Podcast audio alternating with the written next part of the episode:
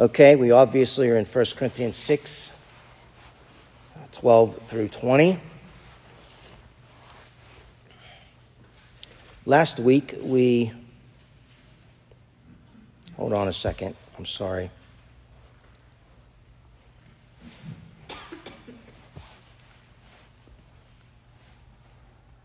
Okay.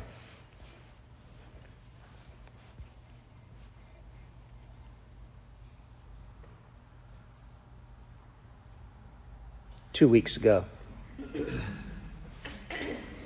We took a deep dive into verses 11 and 12, along with the first part of verse 13, if you remember.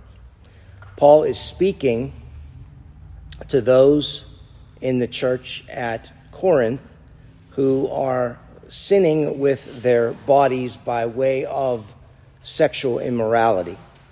That's the context. And Paul tells them in the second part of verse 13 that the body is not, not to be used for such sinful things because the body, Paul says, is not for immorality, but instead the body is for the Lord, and the Lord is for the body. And then in verse 19, Paul tells them that their bodies are temples or sanctuaries for the Holy Spirit who dwells in them, and as such, they are not their own, but instead, they belong to Christ. You belong to Christ because we have been bought with a price. Therefore, Paul says to the Corinthians, they should be glorifying God in their bodies. And of course, the same goes for us today. But what does this actually mean? The totality of it. That you've been bought with a price and you're not your own. It means that our bodies are included in the full redemptive work of Christ. Our bodies are included in the full redemptive work of Christ. It means that the moment you are declared, I'm sorry, the moment you are redeemed, God acquires ownership of you.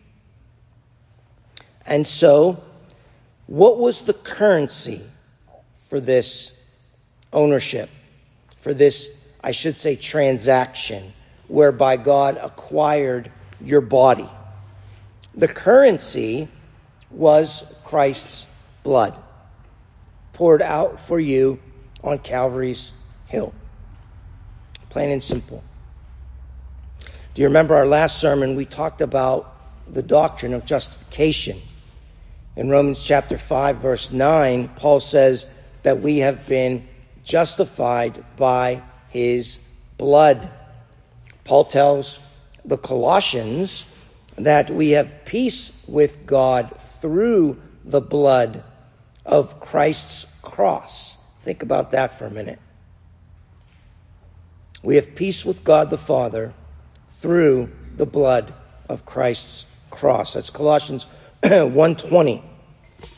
And then in Colossians 1:22, Paul says that we are not only reconciled to God through Christ, but we are presented before him as holy and blameless and beyond reproach.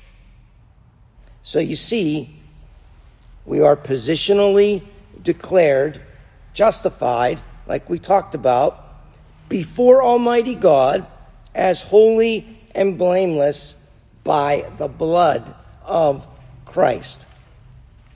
In Hebrews chapter 9, verse 14, we are given a beautiful picture of the Holy Trinity in the context of Christ's atoning blood. In verse 14, it says, The blood of Christ, who through the eternal Holy Spirit offered himself without blemish to God the Father to cleanse your conscience from dead works so that you can serve the living God. I quoted verse 14 of Hebrews 9 because I want you to see how the entire Trinity, the triune Godhead, is at work through the shed blood of Christ.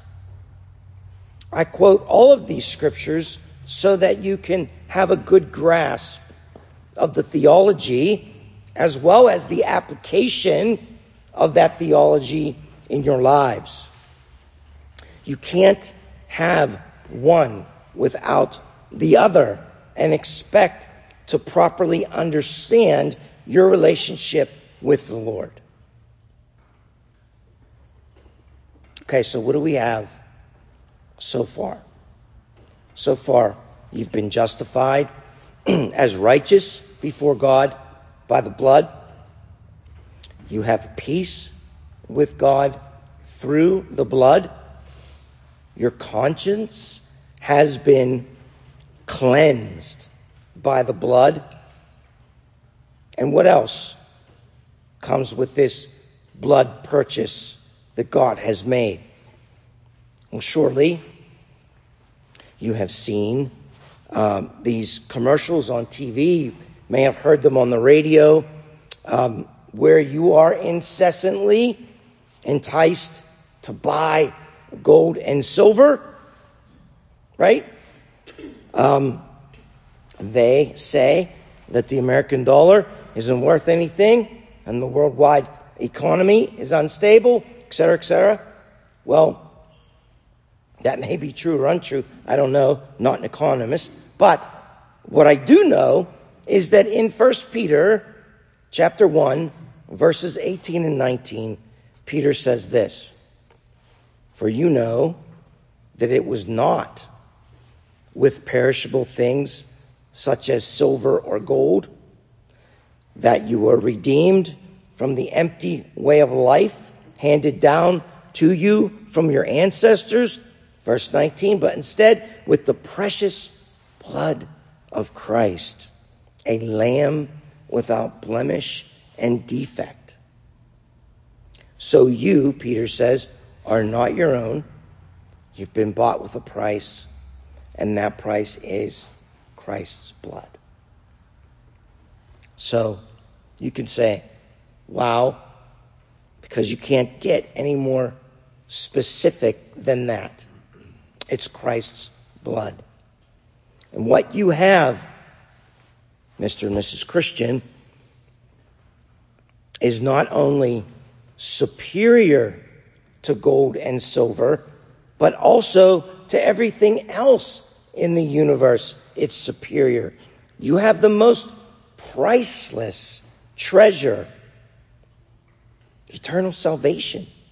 That's your treasure.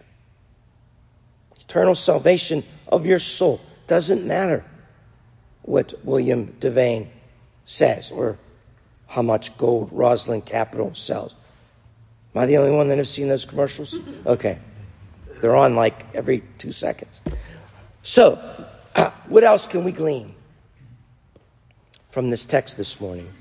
Well, we learn that since we have been redeemed by this blood of the spotless Lamb of God, we now have someone taking up residence in us, right? Somebody's taken up residence in us. And who might that be? The Holy Spirit, of course, is in us. In verse 19, Paul tells us that our body is the temple of the Holy Spirit. I'd like to replace that word temple this morning with the word sanctuary. We are the sanctuary of the Holy Spirit. And why am I doing that? Because I believe that what, Paul is doing here is drawing a parallel. You have to listen to this carefully. He's drawing a parallel between the Jewish temple sanctuary and our bodies as temple sanctuaries. And why do I think that? Well, the first reason is because the Greek word that Paul has chosen here carries the connotation of a sanctuary. And if you are using the New American Standard Bible, you will see a footnote whereby the translators point out that the word temple in verse 19 is actually synonymous with the word sanctuary. They're the same thing. But in English, a sanctuary carries more weight in regard to holiness and being set apart for something to dwell in it, especially for God to dwell in it. The second reason is because Exodus 25 8, excuse me, um, Exodus 25 8, the Lord tells the Israelites to create a sanctuary for him so that he can dwell among them. So God dwells in the sanctuary. Now, Paul was, of course, aware of this, okay, uh, from the truths that he writes about and the nomenclature that, that he uses and that was once used in Exodus. He knows all about Exodus. So when God inspired Paul to write to the Corinthians and say that their bodies should be a sanctuary for the Holy Spirit, I can't uh, imagine Paul not drawing the parallel here in his mind between God dwelling in the temple, temple sanctuary and God dwelling in your body as a sanctuary, the Holy Spirit dwelling. By, by the way, the body, remember, that has been purchased.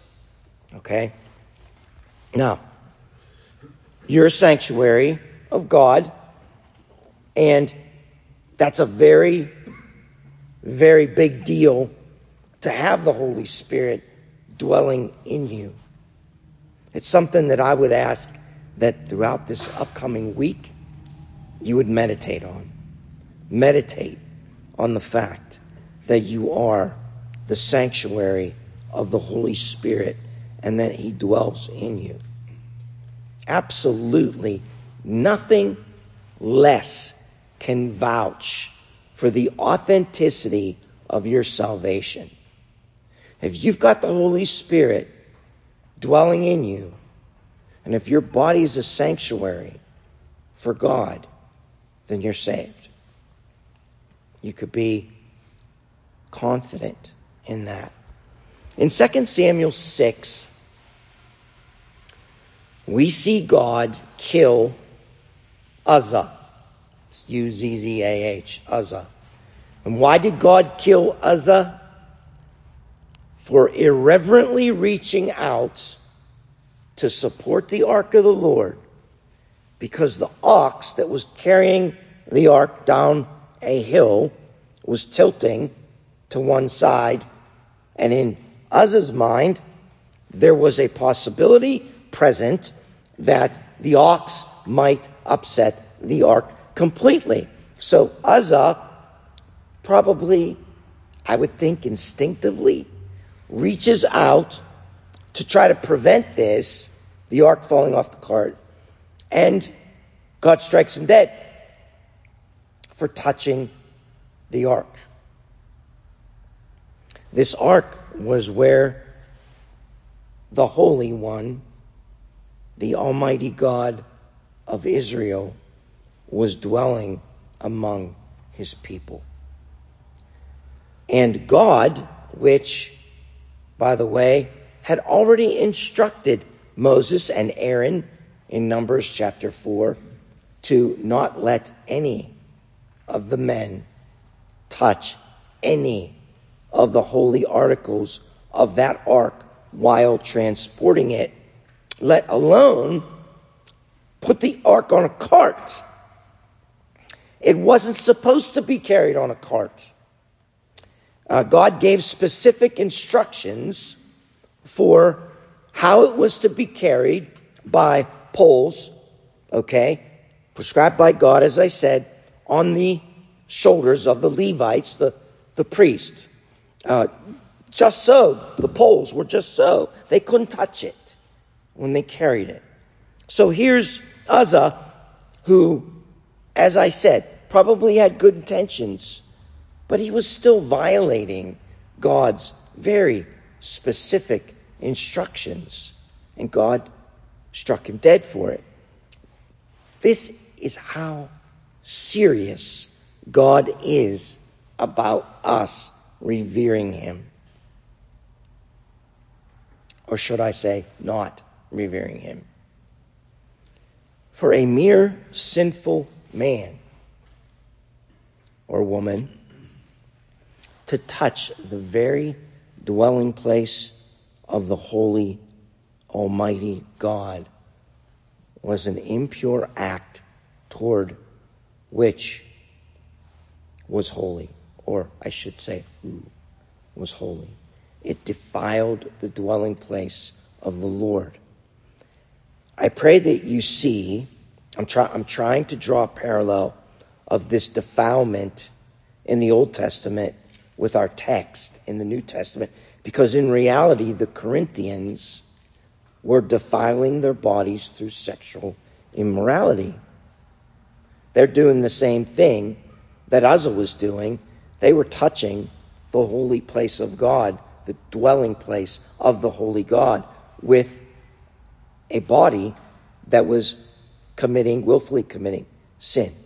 And the bodies of the Corinthians where the Holy Spirit took up residence were defiled if they were habitually sinning sexually, which is what some of them were doing. It wasn't just the guy that was sleeping with his um, stepmother, it was also people who were um, participating in the temple prostitution in the city of Corinth, which was very common. So that same God that struck Uzzah dead is living in you and me. And if you are an authentic, real, born again Christian, then you've got to understand that your body is the sanctuary of the Holy Spirit. Fortunately for us, and unlike Uzzah, although we were born in that same sinful lineage of Adam that he was, our sins have been washed away by that blood that I rambled about for the first five minutes. Our great high priest, Christ, the new Adam, rent the, tap, the temple veil, the temple curtain, into from top to bottom when he died on the cross. For those of you who do not know, that heavy curtain, that temple veil that I'm speaking of, it was in the temple at Jerusalem, and it separated the second room the Holy of Holies from the first room, which was called the Holy Place. And there, in the Holy of Holies, was the Ark of the Covenant that Uzzah had touched, that, that embodied, that ark that embodied the very presence of Almighty God. And as such, it radiated God's Shekinah glory. And the word Shekinah means, quote, he caused to dwell, end quote. It's a word that it's not in the Bible. It was created by uh, Jewish rabbis during the intertestamental period, which was the 450 years between the end of Malachi and the beginning of Matthew. And in the Old Testament, the Jews used this word to describe the presence of God. Okay? So it is somewhere in the Old, when the Old Testament's referred to, it is said that they've described uh, the presence of God. I'm talking about extra biblical writings, okay? Uh, write, writings other than the Bible itself. Now, um, they use this word to describe more specifically the pillar of smoke and fire in Exodus 13, and they used it to describe the burning bush in Exodus 3, among other places. It's also used to describe God's dwelling in the Ark of the Covenant. Which brings us back to the Ark. On, on the Ark's top, okay, was a lid called the mercy seat. And this was where the high priest sprinkled the sacrificial blood of the bull once a year on the Day of Atonement as he prayed for what? For God to forgive the sins of his people, for God to have mercy on his people and forgive them of their sins. And in Matthew chapter 27, uh, verse 51, we are told that when Jesus died, that temple veil was torn from top to bottom amidst an earthquake that took place right after Jesus breathed his last breath on the cross. And you can reference Hebrews chapter 10, verses 19 and 20 for that, which we're going to read in a moment. Now, why did this happen? Why was the veil or the curtain split between the holy place and the Holy of Holies? Please listen, my Catholic friends, okay, especially. It was to show that no earthly priest is any longer needed to plead for the forgiveness of our sins. Why? Well, the author of Hebrews tells us why in chapter 10, beginning in verse 19. I'll read it. Therefore, brethren, since you have confidence to enter the holy place by the blood of Jesus, there's the blood again, by a new and living way which he inaugurated for us through, listen, through the veil that is his flesh. Christ's flesh. Metaphor for the veil. And since we have a great high priest, that's Jesus, over the house of God, let us draw near with a sincere faith having our hearts sprinkled clean from an evil conscience and our bodies washed with pure water. You see, because Jesus, the great high priest, has made it so that we can enter into God's holy presence by way of his blood, which was again shed for our sins, Romans 6:23. And by that great high priest, Jesus, the Christ, by his death, burial, and resurrection, we can enter into the Holy of Holies, the very throne room of Almighty God. We can enter into where that Shekinah glory dwells. And the Bible says we can do it boldly, not sheepishly, boldly, without being struck dead like Uzzah. Listen again to what the author of Hebrews says, okay? But this time, we're going to look at Hebrews 10 19 through 22, like I just read, but instead, I'm sorry, we are not going to look at Hebrews 10 19 through 22, like I just read, but instead, we are going to go backwards, okay? In the text, in the chapter 19, we're going to go backwards to verses 4 through 9, which says, beginning in verse 4, listen, it is impossible for the blood of bulls and goats to take away sins. Therefore, when Christ came into the world, he said, Sacrifice and offering you did not desire, but you prepared for me, for Christ, with burnt offerings and sin offerings you are not pleased. He's speaking to the Father. Then I said, Here I, here I am. It is written about me in the scroll. I have come to do your will, my God. That's Psalm 46 through 8 in the Septuagint, the Greek Old Testament.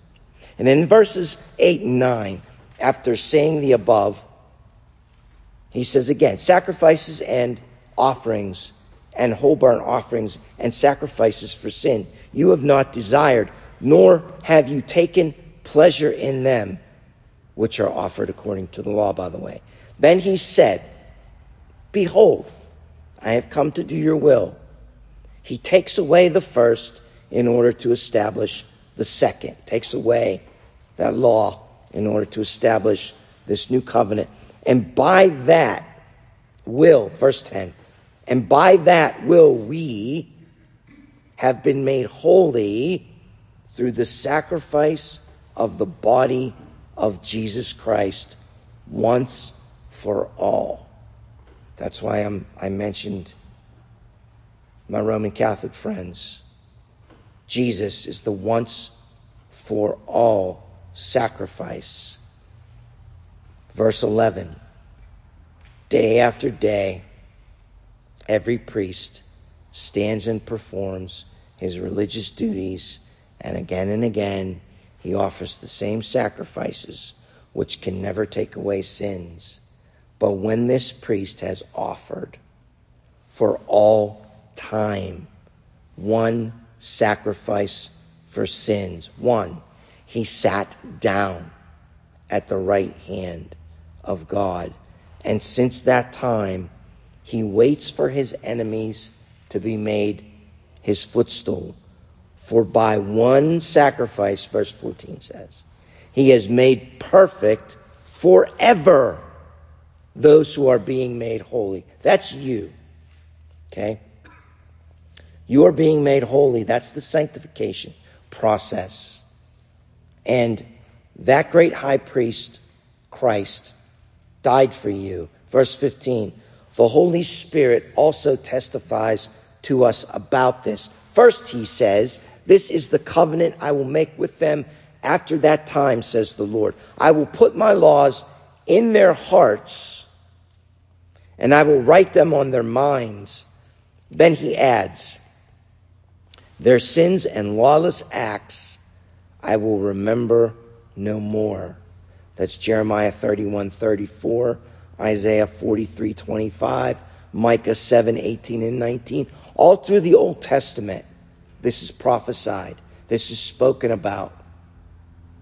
This great high priest offering himself as a sacrifice for your sins by his blood, buying you, purchasing you with his blood. Verse 19, therefore, I'm going to read it again. Therefore, brothers and sisters, since we have confidence, remember we can enter boldly. We have confidence to enter the most holy place by the blood of Jesus, by a new and living way opened for us through the curtain that is his body. And since we have a great priest over the house of God, let us draw near to God with a sincere heart and with full assurance that faith brings, having our hearts sprinkled to cleanse us from a guilty conscience and having our bodies washed with pure water. Verse 23. Let us hold unwaveringly, folks, to the hope we profess. You profess it, Believe it. Hold on to it. Unwaveringly to the hope we profess. For he who promised is faithful.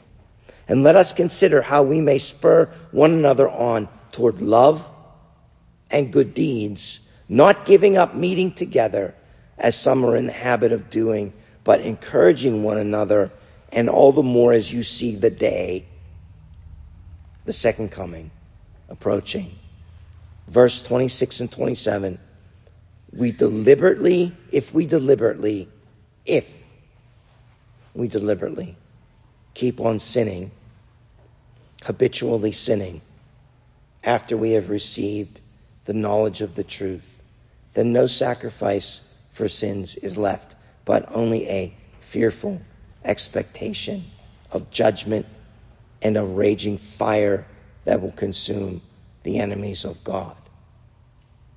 So he gives all these beautiful promises.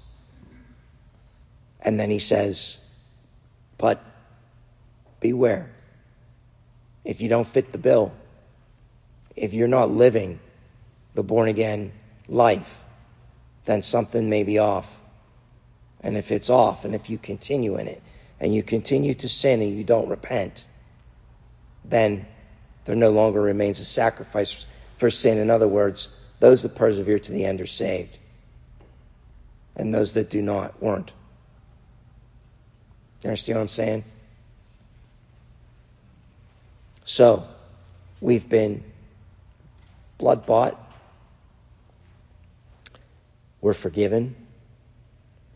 Unlike Uzzah, you can not only touch the ark of God, you can go into the Holy of Holies and present your petitions in prayer to Almighty God because of Jesus, your great high priest, because he secured for you all of these blessings, all of these promises through his atoning blood sacrifice.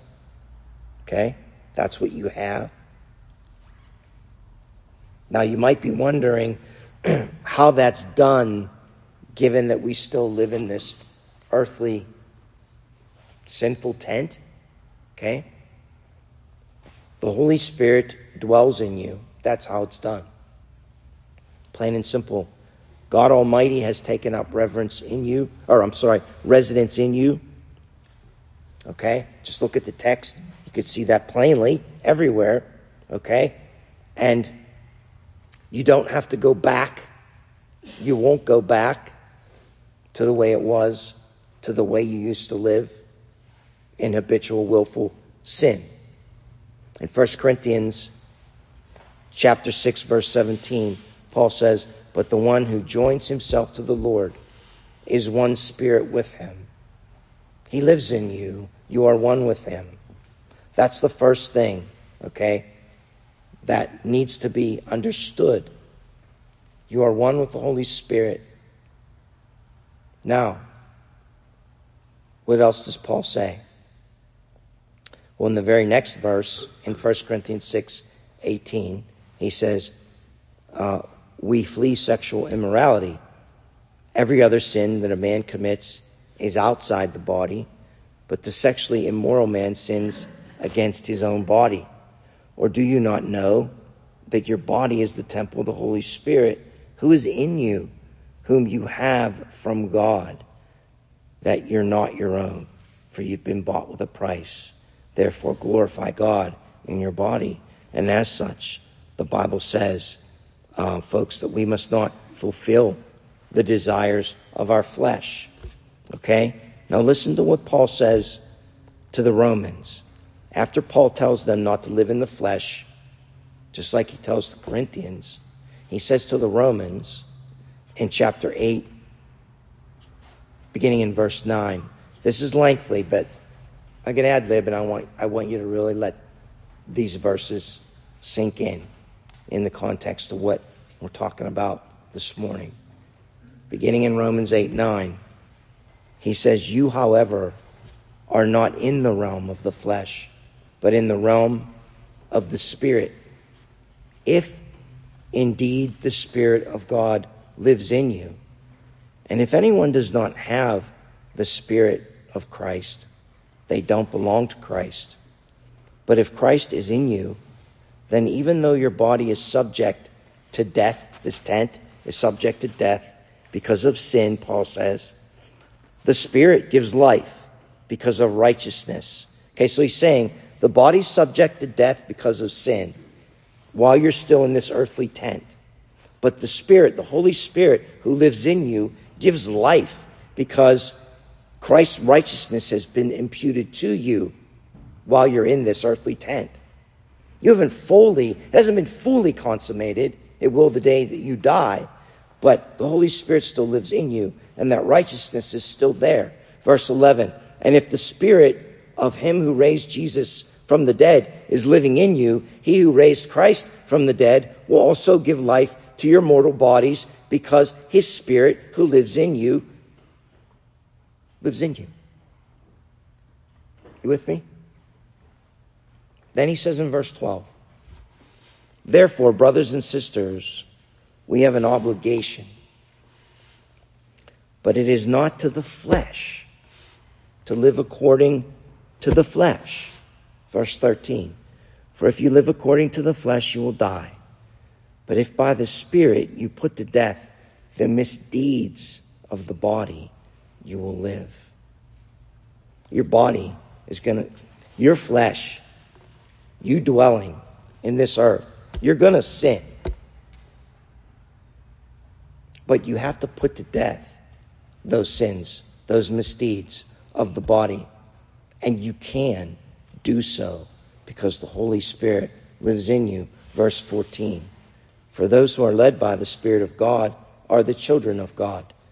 The Spirit you received does not make you slaves so that you live in fear again. Remember, we live in boldness. We go before the throne with confidence. So we don't live in fear. Rather, Paul says, the Holy Spirit you received brought about your adoption to sonship. You're sons and daughters of Christ. You've been adopted. Remember, you've been bought with a price. Okay? And by Him, by that Spirit, Paul says, we cry, Abba, Father. You know the word Abba means daddy. Okay? Verse 16 the Spirit Himself, the Holy Spirit Himself that lives in you, testifies with your spirit that you are God's children. Now, if we are children, verse 17, then we're heirs, heirs of God, and co heirs with Christ, if indeed we share in his sufferings, in order that we may also share in his glory. Yes, the life of the Christian is a life of suffering. In this context, suffering because we're always going to be battling sin as long as we're in this body, this earthly body. Verse 22 We know that the whole creation, not just us, when we sin, we groan, right? The whole creation groans, as in the pains of childbirth, right up to the present time.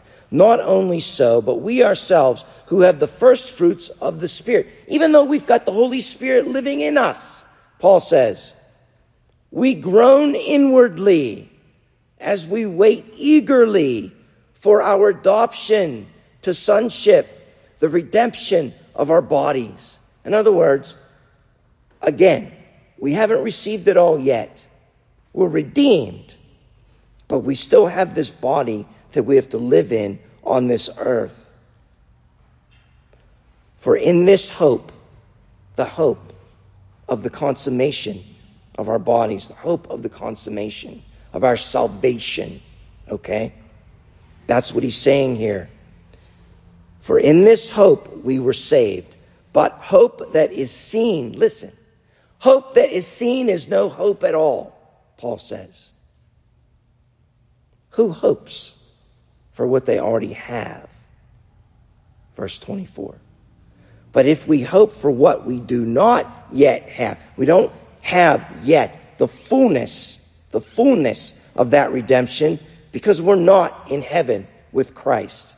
Okay? That's what he's saying. He says we wait patiently for it.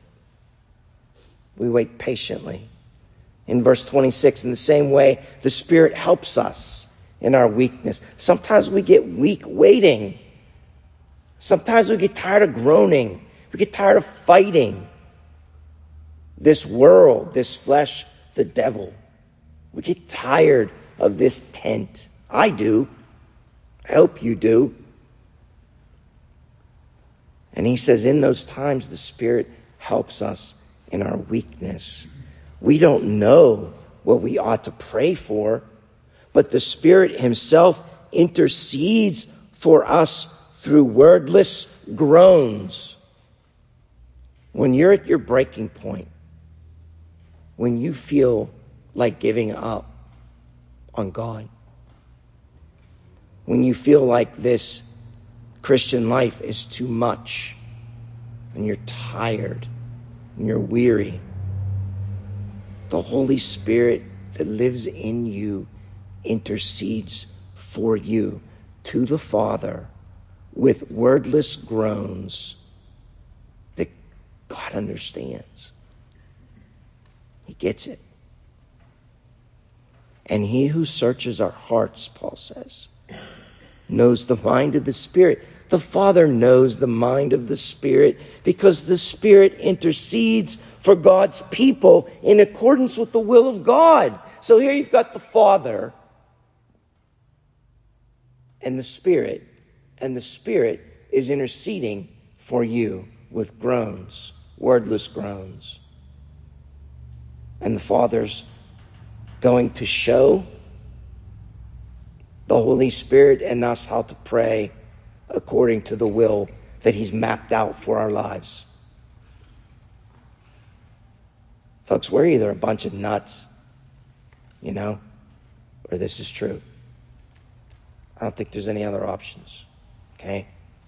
He searches our hearts, knows the mind of the Spirit, because the Spirit intercedes for God's people in accordance with the will of God. Verse 28 And we know that in all things, all these things, God works for the good of those who love Him, who have been called according to His purpose. He loves you through the sins that you fight with. He loves you through your weariness. He loves you through your groaning. He loves you enough to have sent his son to purchase you with his blood. And he loves you enough to have a purpose for you. And not only have a purpose for you, but to bring that purpose about through his Holy Spirit, which dwells in you. So, Spirit lives in you. Spirit intercedes for you on behalf of you, but on behalf of the Father. With all of this, the last 20 minutes, why then would any professing Christian in their right mind seek to make a mockery of Christ's shed blood and contaminate the dwelling place of the Holy Spirit with sexual immorality. Folks, this is the theology behind our text, and it's important. This is what Paul's asking the Corinthians, okay? In other words, if you're defiling your temple sanctuary, whereby the Holy Spirit of God resides. I beg you, please repent. Repent of that sin and turn from it. Forgiveness is promised.